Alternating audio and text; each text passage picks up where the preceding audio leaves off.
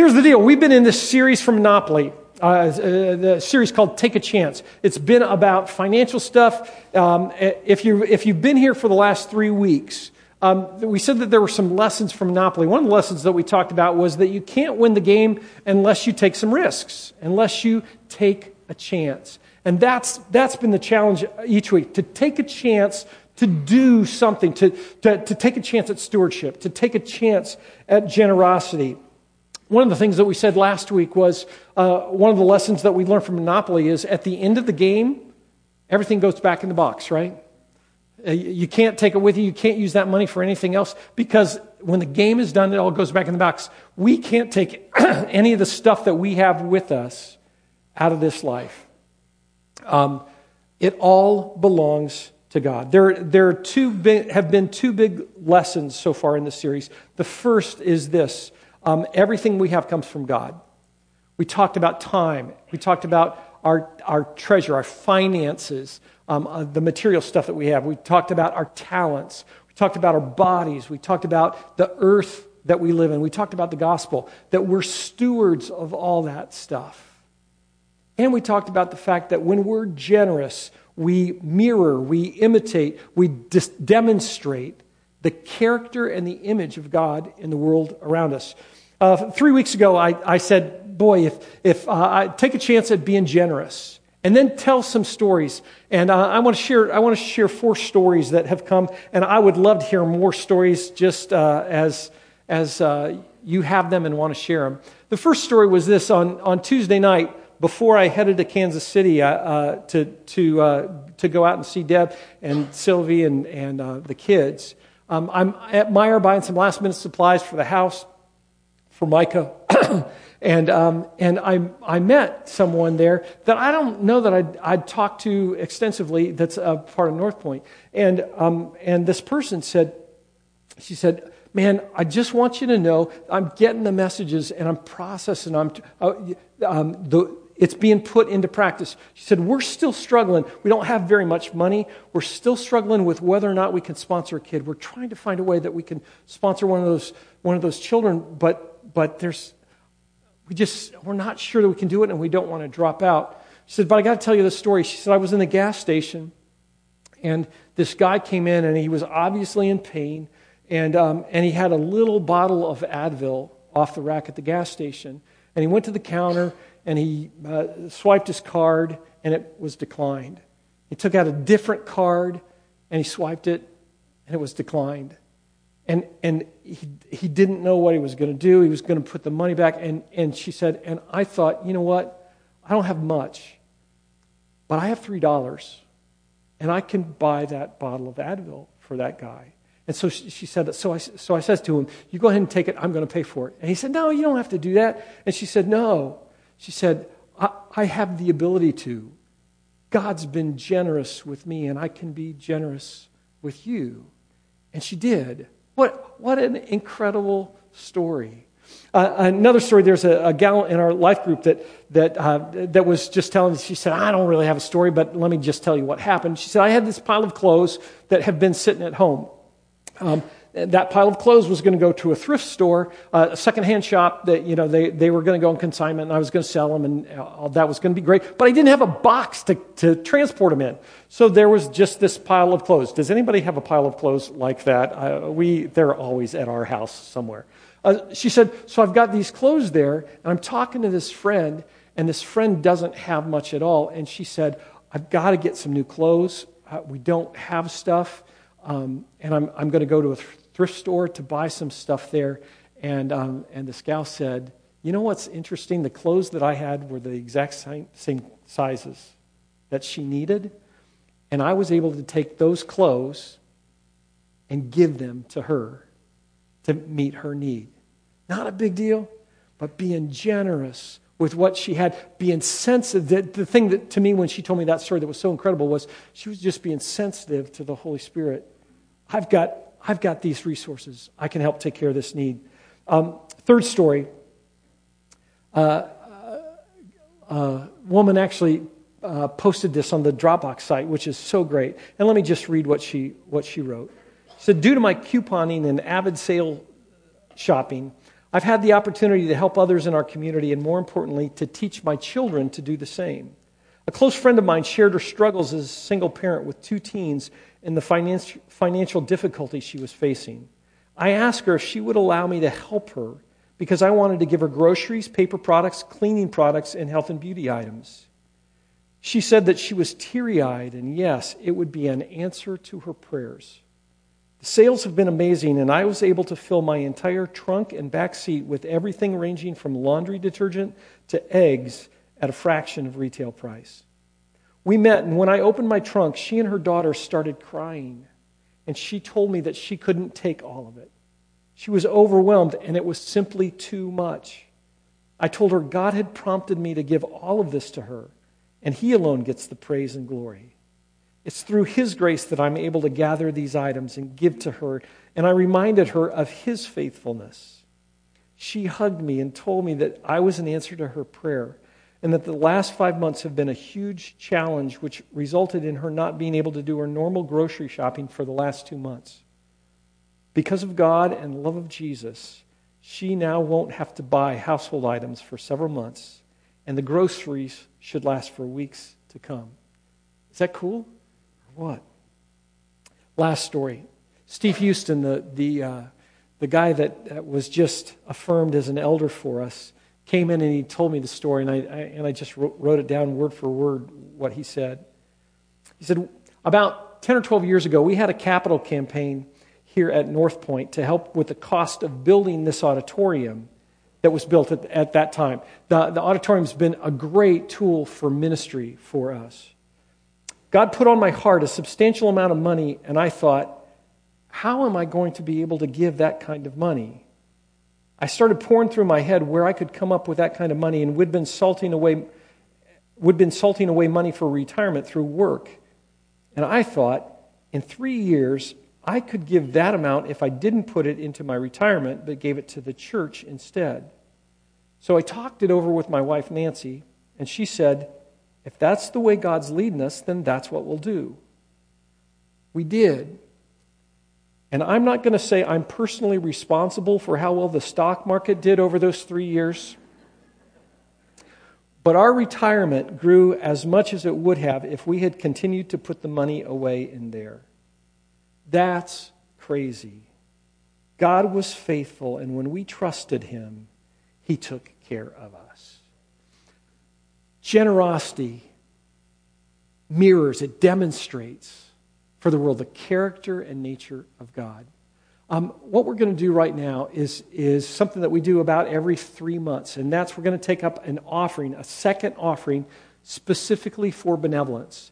This offering goes to be used for people who are here in the body at Northpointe or people who are here in our local community that, that struggle, that maybe lost a job, maybe that they can't um, pay for their utilities, they, uh, they're, they're having difficulty. And this is extra and above. There's a couple things that you can do. You can, you can put a cash gift in the, in the bucket as it goes by. You can write a check. You can do that. If you've got the Northpointe app, or uh, if you go to the website, you can go to the giving place that's there and you can uh, just mark it for benevolence, and it, will go completely for that. Um, let, me, let me just pray, and then we're going to take up an offering, and we'll keep going.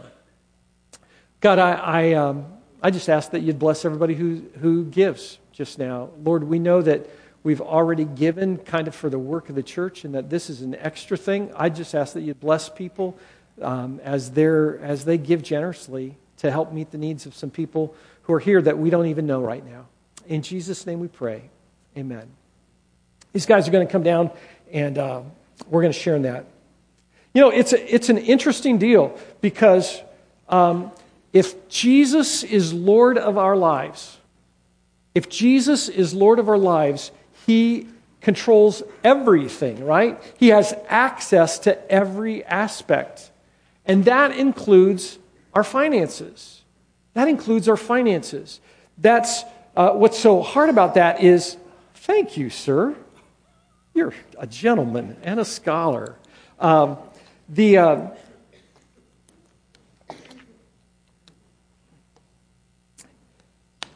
God, if we're serious about following Jesus, we have to be serious about allowing God to speak into every aspect of our lives, specifically into the area of finances.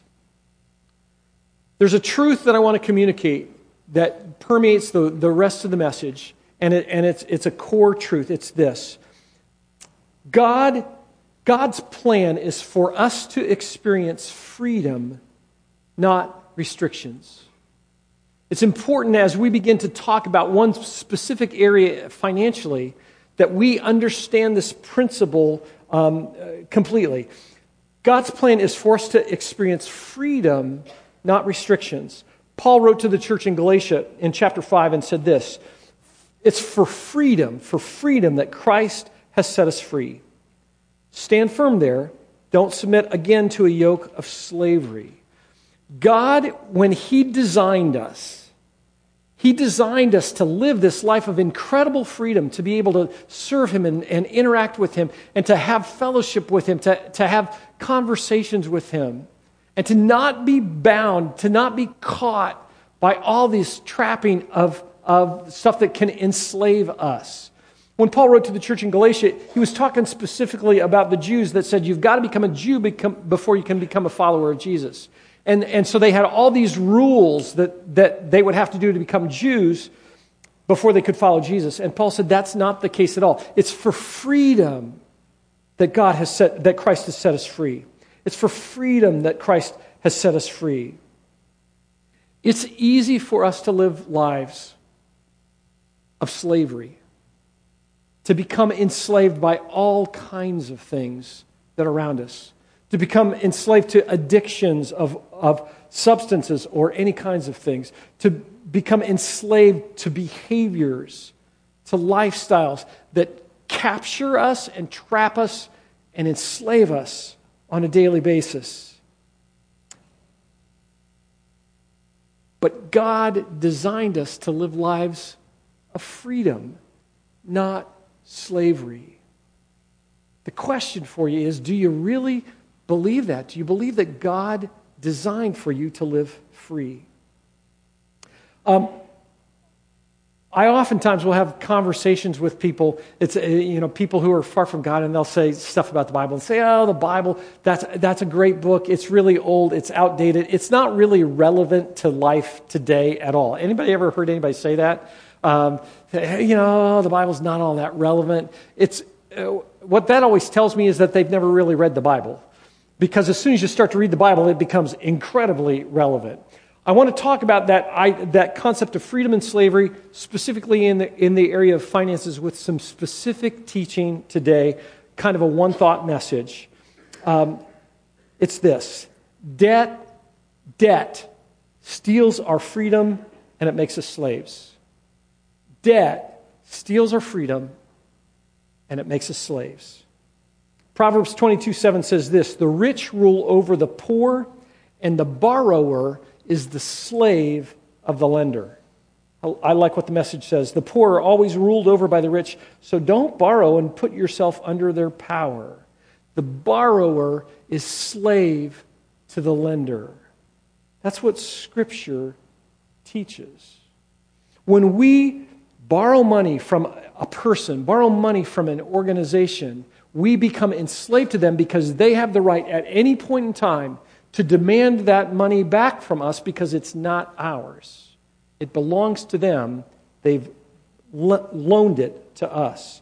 Romans 13, Paul says, Owe no one anything except to love each other, for the one who loves one another has fulfilled the law. There's this concept in Scripture that says, Don't, don't borrow, don't owe anyone. Experience the freedom that God designed for your life. In uh, Deuteronomy 15, God is talking to the nation of Israel, and he says, The Lord your God will bless you as he promised you, and you shall lend to many nations, but you won't borrow. You shall not borrow. You'll rule over many nations, they won't rule over you. There's this, there's this teaching that's, that's tied into Scripture in multiple places that says when we borrow, we become a slave to the lender. Debt steals our freedom and makes us slave. What's it mean to be a slave? It means that somebody controls you. Somebody has access to, to, uh, to your life because of that debt. Doesn't matter whether it's good debt or bad debt, that debt still enslaves us to the borrower. Um, the average person who graduates from college graduates with $30,000 in student loans. $30,000 in student loans. And that impacts what kind of job they ultimately can get. If you go on to law school, uh, uh, the, average, the average student who graduates with a law degree has $140,000 of debt on top of that 30,000. $140,000. If you go to med school, it's $170,000, $175,000 on top of that undergraduate degree to go to medical school. Uh, now, theoretically, if you're a doctor, if you're a lawyer, you're able to make the money to pay that back, theoretically. But here's the thing that I want, to, that I want you to understand in terms of the, the, the slavery that it creates. If a person goes to, to, to law school and decides to be a lawyer and, and gets their law degree and goes out and begins to practice law, and God does something in their heart and says, you know what? I think that uh, God wired me to go do this, to go be a missionary, as, as uh, Tim talked about several weeks ago. God has wired me to go do this particular thing. There aren't very many occupations that, that would allow you to pay back $150,000 in, in student loan debt, right? And, and that enslaves that, even though that may be good debt, um, that, that it it impacts what we can do. I had a conversation with my daughter in Kansas City this week, and, and she was talking about their house that they have. They just bought a house in the last year. They're, they're young. It's, it's a great house. This is a different daughter than the one who had the baby. And, and she, said, she said, Yeah, we're stuck. We're stuck for the next five years. We can't go or do whatever it is that God has called us to do because for the next five years, the house controls where we live that it creates that slavery relationship even, even with good debt. Um, this, this structure, this structure that, that when I talked about Steve doing the, the uh, capital campaign, this structure, we owe about $1.1 million still on this facility. It has been an incredible facility for us to do ministry in. It's, it's made an impact in the community. It allows us to do all kinds of things. But we're enslaved to that debt. If we didn't have that debt, there'd be all kinds of things that we could do. If we didn't have that debt, we would be able to plant a church in Ecuador every eight months because, because of the amount of money that we spend to help um, eliminate the debt in that period of time. If we were going to plant a church here in mid Michigan, we could completely fund that by ourselves. We could, we could plant a new church every other year for the amount of money that, that is being uh, applied to the debt that we have. Um, if, if we didn't have that debt, we'd be able to hire additional staff. If we didn't have that debt, we'd be able to take the, the 13 acres that we have that's, that's there and we could develop it to make an impact in the community, to do all kinds of things. Debt enslaves us, even good debt. I, I think the thing that most of us recognize um, more readily, though, is that debt cripples our spirit.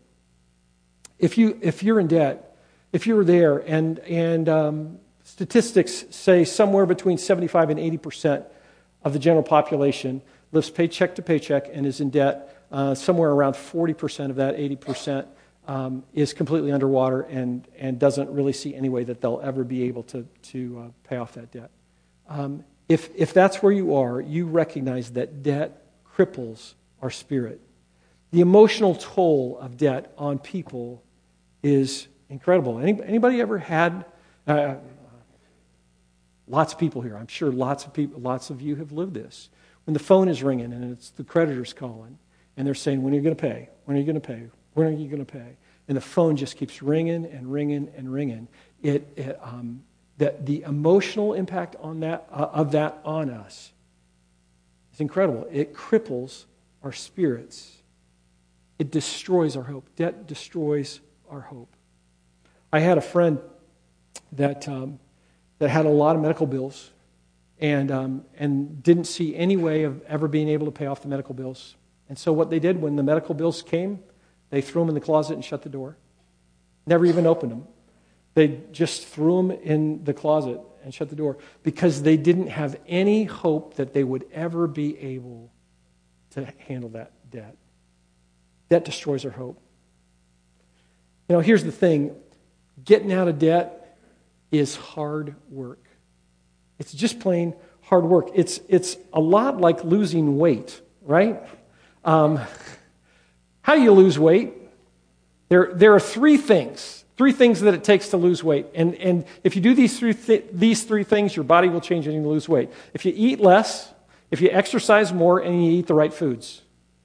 That's it, right? That's all it is. Forget all the diet stuff, all the, you know, all that. Eat less, exercise more, eat the right kind of foods. You'll lose weight. Your body will um, do what it's supposed to. Same deal is there for us with debt. How do you get rid of debt? You spend less and you make more, right? You apply more to the debt and you do it in a little bit at a time. There isn't any magic thing that you can do that you can flip a switch and have it turned around and the debt be wiped out. It comes by hard work, by living within your means, by taking some intentional um, steps, making some decisions that you're going to spend less, that you're going to apply that to the debt. Um, one of the best things that you can do if you're in debt and you're trying to figure out this morning, okay, what do I do about that? First thing to do is pray. Ask God. Ask God to do a work in you to help begin to get out from that debt, from that slavery, so that you can experience freedom. Pray first, and then make a budget. Then, in that budget, define what your priorities are and what your money is, and recognize that that budget is going to look radically different than the way that you've been spending your money over the last months or, or years that puts you in debt because you've got to spend less. You've got to figure out how to say no to impulse buying. Impulse buying is, uh, it occurred to me, impulse buying is driven almost entirely by the lust of the eyes, the lust of the flesh, and the pride of life. You go in the grocery and you see the Oreos there. Do you need any Oreos? Somebody's saying it out. Do you need, no, you don't need Oreos, but you see the Oreos, they're on the end cap, right? And you say, I gotta have some of those. Lust of the eyes. I want that, or lust of the flesh, one of the two. You see the stuff and you say, that's going to make me feel better. I want that. The pride of life. You say, if I buy that, everybody's going to think better about me. You go to Sam's, right? You go to Sam's and you fill your cart with stuff that you don't have space for at home, right? Just say no. Stop the impulse buying. Because I, I, I believe, I believe that much of our debt comes um, unintentionally because we just because of the lust of the eyes, lust of the flesh, and pride of life. Because we look at stuff and we say, I want that, I'm getting it now.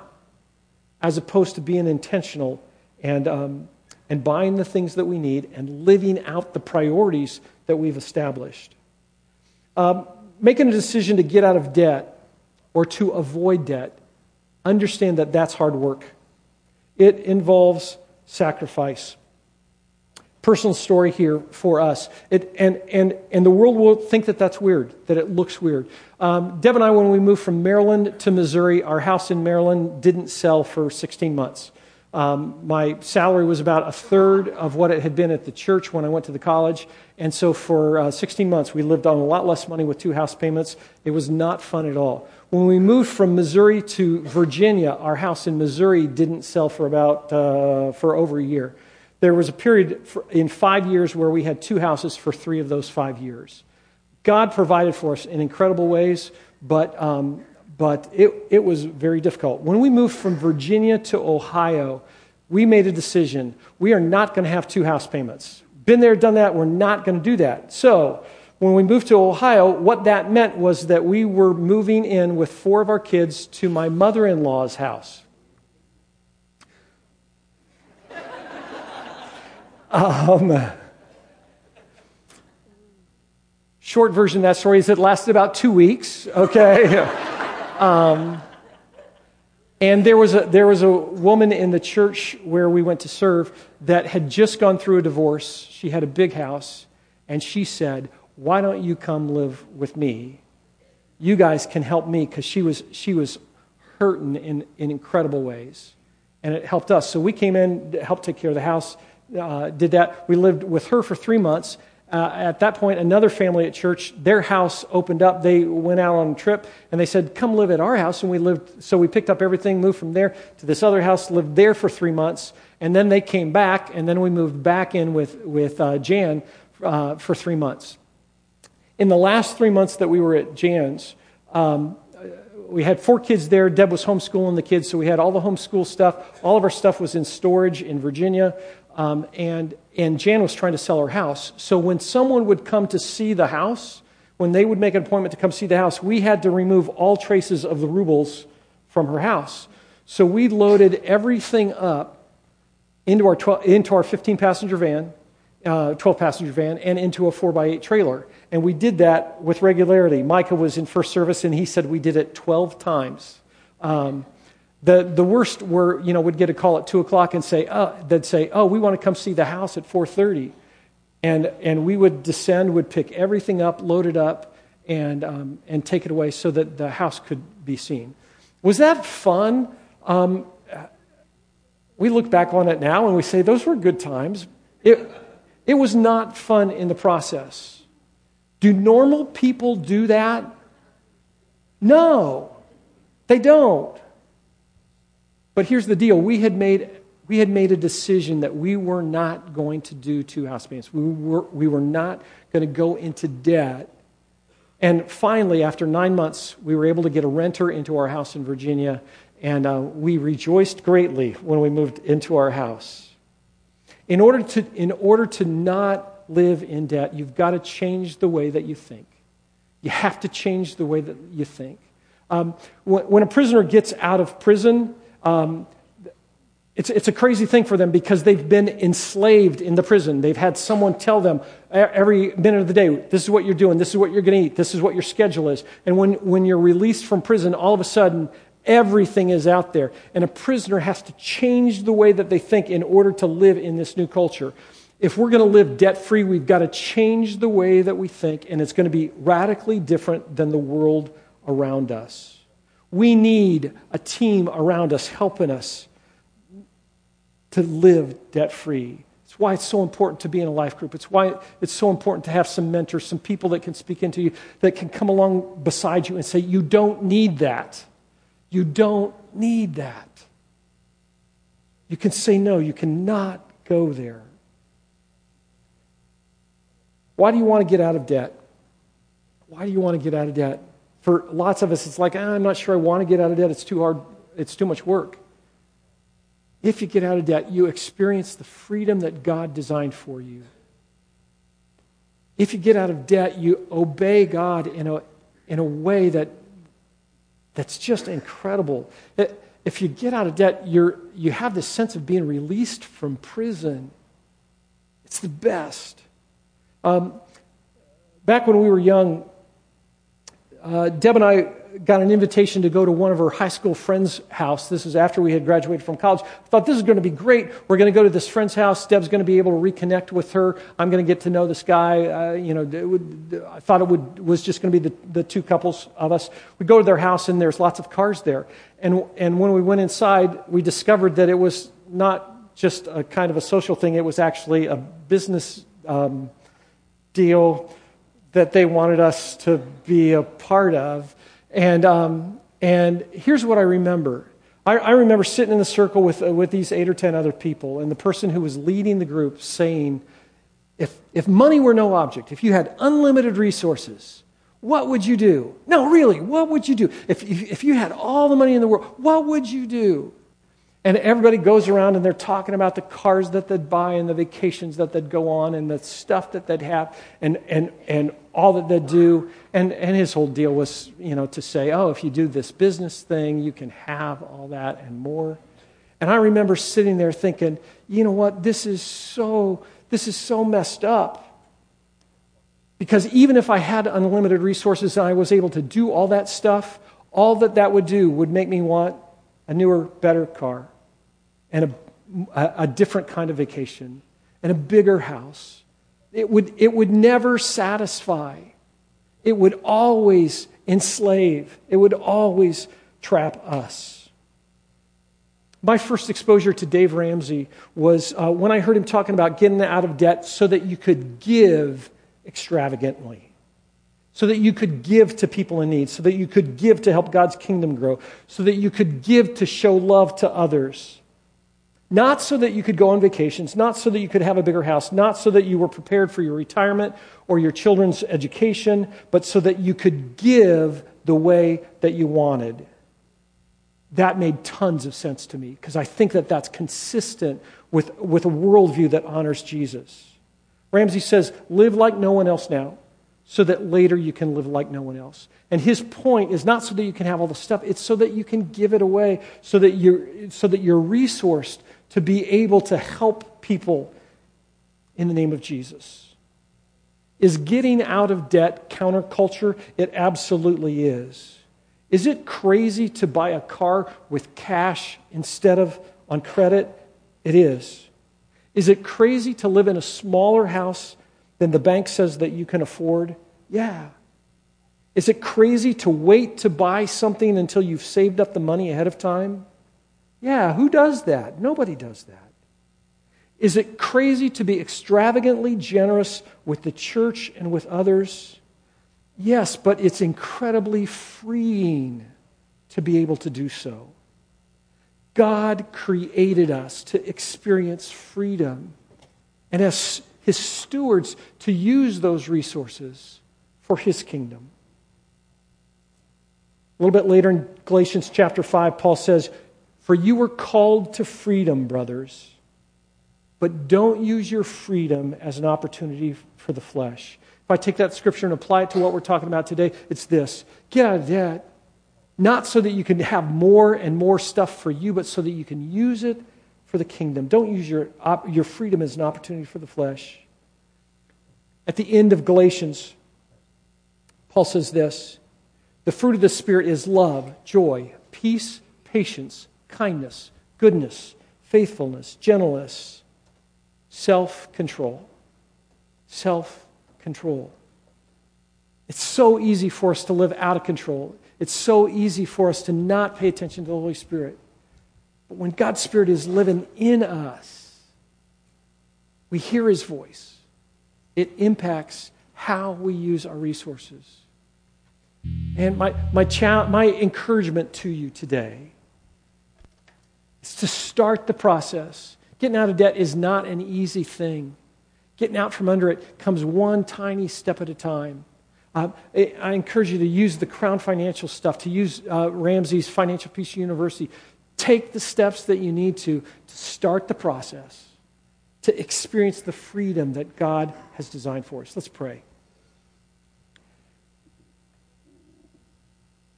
God, um,